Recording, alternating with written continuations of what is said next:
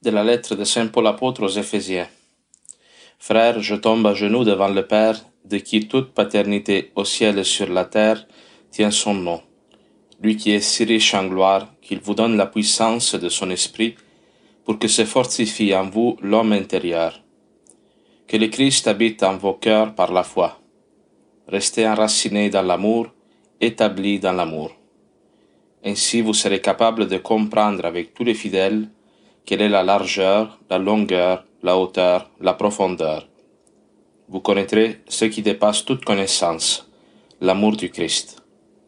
Alors vous serez comblés jusqu'à entrer dans toute la plénitude de Dieu.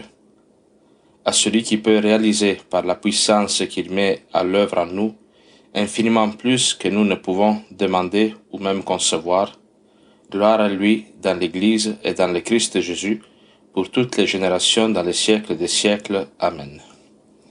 Parole de Dieu, nous rendons grâce à Dieu.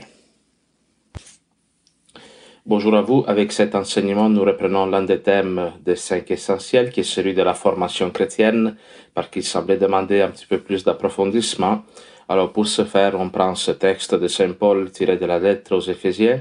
On aurait pu prendre une multitude de textes aussi évangéliques, parce que Jésus-Christ est le maître par excellence. Jésus-Christ, tout ce qu'il fait avec ses apôtres en particulier, mais aussi avec des foules plus larges, le fait dans un but de former euh, ses apôtres, les former à la foi, les former à devenir des euh, pasteurs aussi. D'ailleurs, au verset quinze, on dit que euh, c'est de Dieu le Père, et c'est de lui qui toute paternité au, sur la, paternité au ciel et sur la terre tient son nom. Hein, Jésus-Christ, il apprend aussi à ses apôtres, ainsi qu'à nous tous, à exercer notre, une paternité. Une paternité, c'est-à-dire une forme d'autorité qui est au service du bien de l'autre. Alors, au verset seize, on dit euh, une phrase. On va essayer d'analyser ce texte un peu verset par verset, parce qu'évidemment qu'avec Paul, euh, chaque mot est riche de sens. On dit ceci au verset seize. « Lui qui est riche en gloire, qu'il vous donne la puissance de son esprit, pour que se fortifie en vous l'homme intérieur. » Quand nous entendons parler de formation chrétienne, Euh, nous pensons tout de suite à une formation académique, parce qu'on est habitué à cela. Nous tous, nous avons été à l'école, mais aussi dans le passé, la formation chrétienne euh, se résumait beaucoup à euh, une connaissance, à des notions à apprendre. Si beaucoup de vous, vous avez connu dans votre enfance le temps du petit catéchisme, hein, où il s'agissait de connaître d'un point de vue théorique pourquoi nous vivons, de connaître c'est quoi un peu la Trinité, euh, de connaître d'un point de vue rationnel. Alors ce texte, comme vous pouvez le voir, si vous avez écouté sa proclamation, parle très peu d'une connaissance rationnelle. Et en parle un peu aussi, parce que la formation, évidemment qu'il y a une partie de notions qu'il faut acquérir, mais euh, dans une optique chrétienne, la formation c'est d'abord une transformation de notre personne. C'est apprendre à devenir chrétien. Ça c'est ce qui est fondamental. Et comment on fait ça? Dieu qui est riche en gloire, il nous donne la puissance de son esprit. Ça veut dire que la première chose qu'un vrai disciple de Jésus-Christ doit faire, doit ouvrir son cœur à l'action de l'esprit. Alors, qu'est-ce qui empêche à l'esprit d'entrer en nous? Le péché. Alors, ce qui doit toujours précéder une entrée, disons, dans une dynamique de formation chrétienne, c'est une connaissance de soi-même. Nous devons apprendre avec la lumière de l'esprit à éclairer le mal qui habite en nous. Commencer à se regarder, à se voir aller, non pas dans une dynamique de mépris de soi, mais pour pouvoir vraiment avoir le cœur libre, dans la mesure où notre faiblesse nous le permet, pour permettre à l'esprit d'agir en nous et qu'il se fortifie en nous l'homme intérieur. Ça, l'homme intérieur, c'est une expression qui est très chère à Saint Paul, qui revient à plusieurs passages, comme dans deux Corinthiens quatre, seize. C'est pour cela que nous ne nous décourageons pas, mais si notre homme extérieur va vers sa ruine, l'homme intérieur se renouvelle de jour en jour.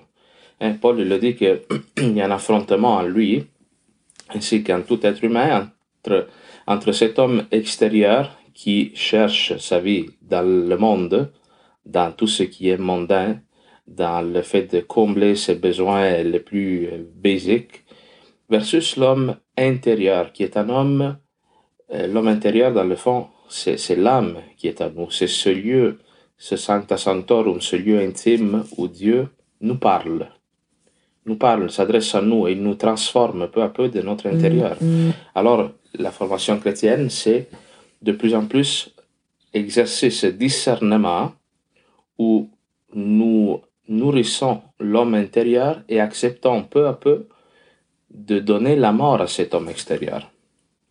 Et moi, j'ai trouvé une, une, une formule, disons une définition de ce qu'est le discernement qui est très intéressant.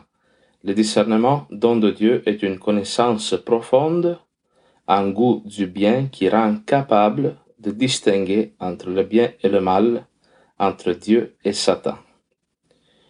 Devenir chrétien, hein, ça veut dire avoir ce discernement qui vient de Dieu, Dieu qui nous le donne, qui parle à l'intérieur de notre être, et il nous apprend à reconnaître ce qui vient de Dieu et ce qui vient du malin, autant dans le monde extérieur qui nous entoure, autant dans nos pensées, dans nos façons d'agir, dans, nos fa... dans, dans les choix que nous faisons. Hein. La conversion est d'abord un euh, changement de notre manière de penser. Encore au verset douze de la, au chapitre douze de la lettre aux Romains, versets un à deux, Paul dit ceci: « Ne prenez pas pour modèle le monde présent, mais transformez-vous en renouvelant votre façon de penser pour discerner quelle est la volonté de Dieu, ce qui est bon, ce qui est capable de lui plaire, ce qui est parfait. » Paul dit de ne pas prendre pour modèle le monde présent, ne pas se conformer à la mentalité du monde, apprendre à réfléchir avec notre tête, mais pas seulement avec notre tête, avec nos pensées, notre, notre raison, mais apprendre à écouter intérieurement ce que Dieu nous dit de notre vie. Ça, c'est exercer le discernement, ça, c'est laisser grandir en nous cet homme intérieur. Il s'agit vraiment de faire un travail de crucifixion, ou plutôt de le laisser faire à Dieu, de notre homme de la chair. Et Paul le dit aussi dans d'autres versets, il dit comment la vie chrétienne, c'est de plus en plus s'unir à la croix de Jésus-Christ, entrer dans ce combat contre nous-mêmes, notre tendance égoïste, notre penchant vers le mal, vers le péché, hein, donner la mort à cet homme extérieur pour qu'il puisse ressusciter, ressurgir un homme de lumière qui est intimement lié à, à Dieu, à Dieu le Père. D'ailleurs, au verset dix-sept, on dit ceci: « Rester enraciné dans l'amour, établir établi dans l'amour. » Hein, il s'agit vraiment d'avoir une posture stable. Nous, des fois, on le voit que dans la vie chrétienne, il y a des hauts, des bas, on tombe, on se relève, il y a des jours que ça nous tente moins de prier, d'autres jours que ça nous tente plus. Alors, quelqu'un qui a appris à acquérir, à exercer ce discernement qui vient de l'esprit, hein, est capable de demeurer d'une manière stable dans la volonté de Dieu. Il ne suit pas ses penchants, ses dispositions, je ne sais pas comment vous voulez l'appeler, mais il... Euh, est enraciné en Jésus-Christ. Il y a ce texte d'ailleurs des évangiles où Jésus-Christ il dit « Sans moi, vous ne, vous ne pouvez rien faire. » Si le serment reste accroché, attaché profondément à la vigne, il ne peut pas recevoir la sève de la plante. Alors vous comprenez qu'il s'agit pour nous de nous accrocher totalement à Jésus-Christ pour qu'il n'y ait pas d'empêchement à ce que l'Esprit vienne en nous et il renouvelle notre manière de, de penser. Pour connaître quelle est la largeur, la longueur, la hauteur et la profondeur. Ici, on parle un peu de la gloire de Dieu. Vous savez, dans l'Ancien Testament, quand on parle de l'importance de Dieu, on le fait en disant simplement que Dieu est grand, que Dieu est lourd aussi des fois. Et anciennement, vous savez que la richesse était calculée en pesant les objets sur la balance. Dieu est celui qui a le, sa gloire est se manifeste par sa grandeur, par sa profondeur, mais aussi découvrir quelle est la profondeur des pensées de Dieu. Dieu ne se limite pas à l'extériorité, mais quand il conçoit un plan pour notre vie, il le fait avec une largeur de vue. Jésus-Christ et le Seigneur, il voit toujours notre histoire dans sa totalité. Alors, quelqu'un qui a le discernement est capable de regarder les événements de sa vie dans cette optique-là. Peut-être que même quelque chose que nous n'aimons pas sur le coup, mais ce discernement, cette certitude de l'amour de Dieu nous rend capable de, de, de comprendre, ou du moins d'accepter, hein, que le Seigneur agit pour notre bien. Un bien que peut-être on ne voit pas, mais qui va se réaliser. Un, un chrétien adulte euh, a cette docilité face à la volonté de Dieu. Vous comprenez alors qu'un chrétien adulte, un chrétien formé à la foi, est quelqu'un qui se questionne constamment sur soi-même, sur le monde, hein, et questionne sa manière de penser, exerce ce discernement par rapport à son cœur. Alors on continue dans la lecture, et si cet esprit-là prend toute sa place en nous, Paul dit, vous connaîtrez ce qui dépasse toute connaissance, l'amour du Christ. Alors vous serez comblés jusqu'à entrer dans toute la plénitude de Dieu. Encore une fois, ici revient le concept de connaissance. Paul s'adresse à des Grecs, des personnes qui étaient habituées à recevoir une formation académique. Et alors, cet amour de Dieu nous donne d'aller au-delà de toute connaissance humaine. On le voit souvent, il y a eu des saints, même dans l'histoire de l'Église, qui ont eu une connaissance vraiment divine. Une clairvoyance aussi par rapport à l'âme de la personne, de la personne qui avait en face d'eux. Il faut arrêter hein, de croire que la sagesse, de, de laquelle on parle tant dans la Bible, est une cumulation de connaissances académiques. Moi, j'espère vraiment que cet enseignement puisse nous aider un peu à rentrer dans cette optique-là, parce qu'il y a beaucoup de gens qui ils se disent « Qu'est-ce que je peux faire pour grandir dans ma formation chrétienne? Je m'inscris à l'université, à la faculté de théologie. » Et c'est faux, parce que être chrétien, euh, devenir chrétien, c'est un apprentissage pratique. C'est une sagesse pratique que Dieu doit mettre en nous. Et d'ailleurs, dans ce verset, on dit « Vous serez comblés ». Jusqu'à entrer dans toute la plénitude de Dieu. Vous avez compris, il s'agit de vider, de certaine manière, se vider de notre homme extérieur pour nous combler de Dieu, être rempli de Dieu. La formation chrétienne, c'est être transformé progressivement en Jésus-Christ, jusqu'au point de dire, avec Saint Paul, à Galate deux, vingt, « Ce n'est plus moi qui vis, c'est le Christ qui vit en moi. » Laissez Hein, être tellement unis à Jésus-Christ qu'à un moment donné, être une seule, être, une seule chose avec lui, un seul être. Hein, notre humanité, d'une certaine manière, notre humanité dans le sens égoïste, dans le sens de l'humanité liée au péché, n'a plus de place. Le Seigneur prend toute la place à nous. Nous sommes comblés, c'est-à-dire tout notre être est pro- profondément réalisé. Il y a une paix profonde qui accompagne ceux qui... Euh, sont unis à Dieu.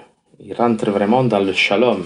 Le shalom, on l'a dit déjà dans d'autres enseignements, c'est un état de, de, de, de perfection, de plénitude de, de toutes les sphères de notre être. Alors ça, c'est le plan de Dieu pour nous. Il ne s'agit pas de connaître un petit peu plus la Bible, de connaître un petit peu mieux le catéchisme, c'est d'être transformé en Jésus-Christ. Ça, c'est la formation chrétienne. Et d'ailleurs, le texte termine en disant ceci, que Dieu peut réaliser par sa puissance, il met, il met à l'œuvre en nous infiniment plus que nous ne pouvons demander ou même concevoir. C'est un texte qui nous invite à être ambitieux, à viser haut avec Jésus-Christ. Pas seulement être, avoir, savoir prier un petit peu mieux, avoir plus de régularité dans la vie des sacrements. Croire que le Seigneur peut faire de toi un autre Jésus-Christ pour ta famille, pour ton village. Il peut te donner un langage, si tu t'unis à lui, hein, euh, qui, qui a le pouvoir justement de transformer les cœurs qui sont autour de toi. Parce, mais par contre, il faut en arriver à ce point avec la grâce de Dieu, à croire que c'est le Christ qui parle. Tellement être transformé dans notre pensée, dans notre compréhension du monde, que c'est les pensées du Christ qui passent à travers nous pour rejoindre l'autre. Alors, deux questions comme d'habitude pour alimenter votre débat. La première, c'est à la lumière de cet enseignement, aussi du parcours des cinq essentiels que vous avez fait, qu'est-ce que ça veut dire pour toi avoir une foi adulte? Non pas une foi d'enfant, une foi adulte, une foi parvenue à sa maturité, à sa perfection. Et deuxième question, as-tu déjà rencontré des personnes qui t'ont témoigné de cette foi adulte? Et qu'est-ce qui te fait dire qu'eux avaient une telle foi?